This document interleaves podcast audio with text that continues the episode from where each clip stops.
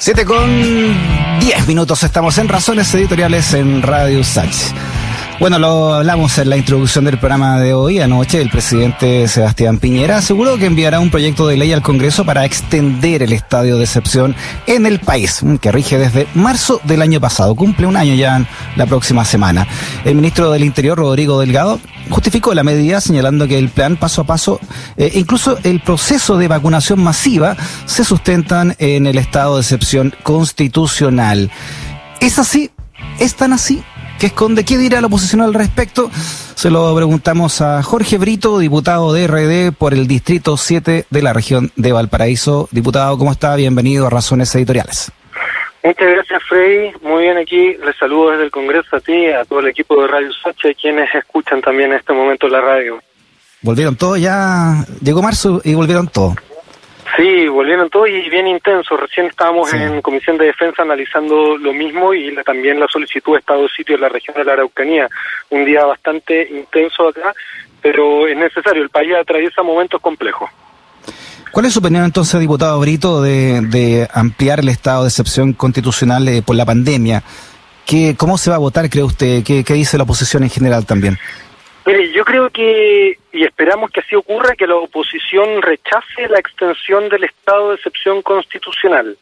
Esto lo decimos con extrema responsabilidad, porque lo que más queremos es cuidar a la población de la pandemia y de cualquier riesgo que pueda haber.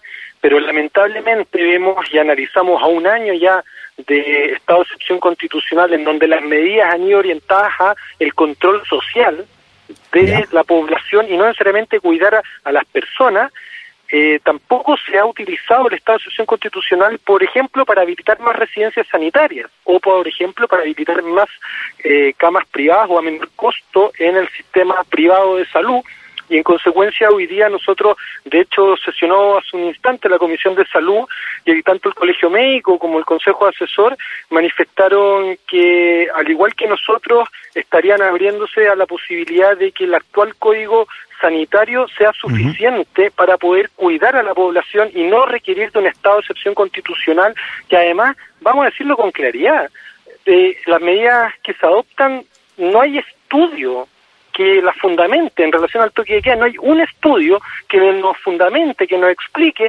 cómo es posible que encerrando a toda la población a partir de determinada hora en la noche se disminuya la propagación del virus y juntándola toda en la mañana en el transporte público, en los locales comerciales, en los bares o en los restaurantes, eso no ocurra. Realmente estamos pidiendo rigurosidad y yo creo que si el gobierno no se esfuerza un poquito más, no lo va a conseguir y esperamos nosotros cuidar a la población y creemos que el código sanitario en esa materia ya es suficiente.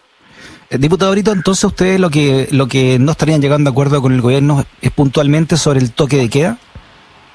Es que en general es sobre la utilización del estado de excepción. El toque de queda es un punto esencial, es un punto esencial, pero no es lo único que puede hacer el presidente de la República cuando decreta estado de excepción constitucional. O ahora, en este instante, yo acabo de, está finalizando la Comisión de Defensa y el gobierno está utilizando las Fuerzas Armadas en el Gualmapo, en la región de la Araucanía, ya no para el manejo de la pandemia, sino que en patrullajes conjuntos para el resguardo del orden público.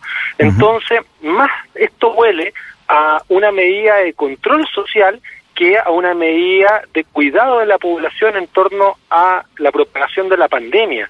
Y creo que es evidente que toda medida tan grave como encerrar a todo un país durante un año en sus casas requiere la mayor rigurosidad para fundamentarla. Y eso no ha ocurrido por el gobierno. Y si el gobierno no lo hace de aquí al 13 de marzo, entonces esperamos nosotros que sea rechazada la extensión. ¿Qué pasa con los beneficios sociales que estarían asociados a la mantención de la medida, eh, como por ejemplo, no sé, por los recursos que de ayuda a las familias directamente? Lo cierto es que todos esos recursos pueden ir de la mano de una de acabar con el estado de excepción constitucional. De hecho, si el presidente quisiera, pudiese ayudar muchísimo más a las familias sin estado de excepción constitucional o con estado de excepción constitucional. Entonces, no es un asunto de querer ir o no en ayuda de las familias, es un asunto de decidir en, en aspectos tan fundamentales de nuestra vida, como por ejemplo, a qué hora usted ingresa a su hogar o lo que está ocurriendo, y acá lo vemos con claridad en las mañanas, cuando toda la gente se agrupa en el transporte público o en el comercio porque cierra temprano, porque deben poder llegar a sus hogares de vuelta. Creemos que está funcionando en contra eh, el toque de queda de lo que se debería pretender y en consecuencia el postnatal de emergencia, por ejemplo, que es un asunto fundamental, eso puede continuar mediante una ley que nosotros podemos tramitar y, tramitar rápidamente en un día. Lo mismo para el ingreso familiar de emergencia, aumentarlo. Nosotros tenemos la pedimos un impuesto a los super ricos para una renta básica de emergencia y esos aspectos nosotros los podemos tramitar. Entonces, por un lado, imagínate, extendemos el estado de excepción constitucional y ¿qué va a hacer el gobierno? Va a llegar igual que hace un año, cuando decretó estado de excepción constitucional, a ofrecer un IFE de 60 mil pesos y, que, la falta de, empleo sea al cargo del seguro de cesantía, realmente las cosas se pueden hacer de manera mejor y creo que la oposición se lo debe exigir a este gobierno. O sea, en resumen, diputado, diputado Jorge Orito, eh, el IFE, ¿no? Que usted está hablando, o sea, este ingreso familiar de emergencia y otros también beneficios sociales, ¿podrían mantenerse eh, sin un estado de excepción o de catástrofe? Totalmente, de hecho se pueden mejorar incluso se pueden mejorar. El estado de excepción constitucional, lo único que no podría hacer el presidente Sebastián Piñera es encerrar a todo el país sin justificación, como lo está haciendo hoy en día, y utilizar a las Fuerzas Armadas en, toda la, en todo el territorio nacional, como lo está haciendo hoy día. Esos dos aspectos fundamentales son los únicos que no podría hacer el presidente Sebastián Piñera y son los que nosotros queremos enmendar porque la afectación a la vida de la población es tremenda. El presidente quería que antes de que los padres y madres puedan sacar a sus niños a la plaza en medio de la pandemia, quería que tomaran el transporte público, que se aglomeraran, que fueran a trabajar, que fueran a producir y en consecuencia nosotros creemos que el criterio del presidente Sebastián Piñera no nos da ninguna confianza y si hay que tomar medidas drásticas eh, como afectar, por ejemplo, la, la, movilidad, eso se puede hacer hoy día con el Código Sanitario, eso lo faculta para decretar, por ejemplo, cuarentena cuando sea necesario, pero la verdad es que nadie entiende cómo el virus parece que se propaga más en la noche que en el día, o bien como un, en un momento ocurre que el toque queda a las 10 de la noche y luego a las 11 y no hay ni un estudio, ni un estudio que nos permita evidenciar cuánto ayuda el toque de queda a, eh, a limitar la propagación del virus. Claro, no se entiende que, quieran abrir bares eh, o cines o volver a clases no presenciales y no quieran levantar un toque de queda, ¿no? No tienen razón una cosa con otra. Exactamente, y de hecho el, la apertura ha sido bastante desigual. El casino de Viña del Mar en nuestra región abrió mucho antes, mucho antes que los teatros, eh, mucho antes que los lugares donde se desarrolla la cultura, donde se, donde se junta la, gente de menor poder adquisitivo, y nosotros queremos cuidarnos y creemos que para eso el actual Código Sanitario, mire, lo tengo acá, el artículo 36 del, del Código Sanitario dice que cuando una parte del territorio sea amenazada o invadida por una epidemia, o cuando se produjeran emergencias que signifiquen un grave riesgo para la salud, el presidente de la República podrá otorgar al director general del Servicio Nacional de Salud facultades extraordinarias para evitar la propagación del virus. Y en esas facultades extraordinarias, el artículo 27, 24 y 22 establece que son, por ejemplo, las cuarentenas.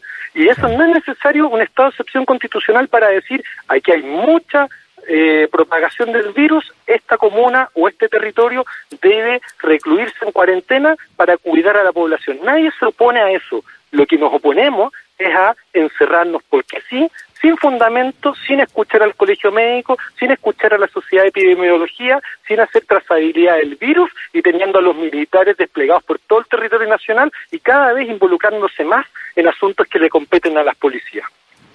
Estamos hablando con el diputado de RD, Jorge Brito, diputado por el Distrito 7 de la región de Valparaíso. Eh, este anuncio el presidente lo hizo también em, tomando en cuenta o haciendo referencia a la situación de violencia de la Araucanía. ¿Qué, le parece a usted eso, diputado? Bueno, nosotros estamos justamente ahora analizando con el ministro de Defensa la solicitud. Yo le hice una pregunta muy clara al ministro de Defensa. Yo ya entiendo qué es lo que quieren hacer que utilizar a las Fuerzas Armadas en contra de quienes han protestado o también de quienes están delinquiendo la Araucanía. Pero lo que no quiero, lo que no logro entender es a qué pretenden llegar. Porque los lugares donde se ha involucrado la Fuerza Armada en este tipo de conflictos, lo que viene acto seguido es una escalada de violencia. En Colombia llevan 60 años con un conflicto abierto en Irak, en Afganistán, no, no llegó ni la violencia ni la paz que prometieron cuando involucraron a las Fuerzas Armadas, porque vamos a hablar de Vietnam. Entonces, lo que acá estamos pidiéndole es que nos digan a qué quieren llegar, no qué quieren hacer, que son dos conversaciones distintas, porque claro, yo quiero hacer muchas cosas positivas por mi país, pero de mí no depende el futuro. En consecuencia, el ministro no respondió qué pretenden alcanzar en la región de la Araucanía. Todo indica que así como van las cosas, se involucran a las Fuerzas Armadas, vamos a vivir una escalada del conflicto.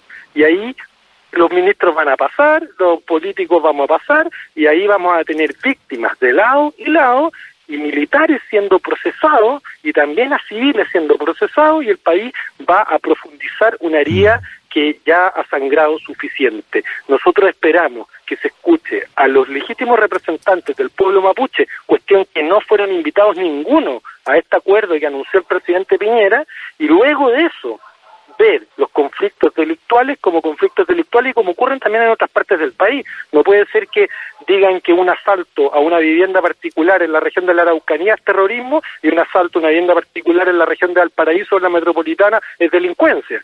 O sea, mm. eso tiene que aclararse y nosotros vemos con preocupación como el presidente y el ministro desean involucrar a la Fuerza Armada. Y yo creo que la Fuerza Armada, si me permite que también trabajamos nosotros y tenemos que dialogar con ellas, también lo ven con preocupación. Yo creo que ellas también merecen saber cuál es el estado futuro, qué es lo que pretende el gobierno lograr involucrando a la Fuerza Armada en este conflicto, porque todo indica que la violencia va a aumentar.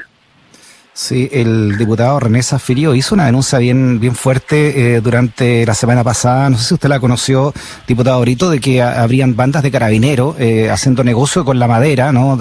prestando servicios de, de, seguridad a madereros y que ellos también estarían eh, siendo beneficiados, ¿no? E instigadores incluso de este estado de violencia para poder hacer precisamente estos servicios, ¿no? Lo dijo el diputado Zafirio y también anunció que iba a, a por lo menos proponer una comisión investigadora al respecto. ¿Se supo algo de eso hasta ahora? No, hasta ahora no le he ingresado, pero mañana mismo, cuando al inicio de la sesión, eh, me contactaré con el diputado Zafira para preguntarle por lo mismo y para conseguir las firmas necesarias. Sabemos, y todo el país sabe, que en el Gualmapu funcionarios de carabineros han cometido delitos, crímenes, montajes, asesinatos, eso lo han demostrado los tribunales. Lo que es preocupante es que aún así el gobierno quiera darle más facultades o bien quiera involucrar a otras instituciones armadas en una región que ya ha sangrado suficiente. Eh, realmente acá hay un asunto adicional que no, el gobierno no dice. Cuando saca las forestales de la discusión, el conflicto se reduce en un 90%. Es mm. muy distinto un territorio en donde la hegemonía en el territorio la tienen las forestales con sus guardias privados a un territorio en el cual hay colonos, que muchos de los cuales tienen buena relación con las comunidades mapuches que ahí habitan. Entonces, cuando sacamos a las forestales de entre medio el conflicto se achica y cuando nos ponemos a escuchar notarán que las balas lo único que van a hacer es mm. propiciar mayor violencia. Muy bien, eh, diputado. Bueno, hay quórum simple, ¿no? Volviendo al, al estado de excepción que se requiere en ambas cámaras, así que el gobierno podría tener esos votos. Así es, el gobierno podría tenerlo o yo creo que nosotros también. Y me da la impresión que lo vamos a lograr. Si el gobierno no fundamenta con rigurosidad y no se esfuerza en este intento de extender el estado de excepción constitucional, creo que no lo va a lograr. Ojo, somos el único país del mundo que llevamos un año con que queda en el manejo de la pandemia. Y créeme, y yo creo que estamos de acuerdo, que las cifras, los resultados del manejo de la pandemia no nos hacen evaluar de manera efectiva a nuestras autoridades y sus medidas. Diputado Jorge Brito, un abrazo grande, que esté bien. ¿ah? Muchas gracias, saludos desde Valparaíso. Chao, chao.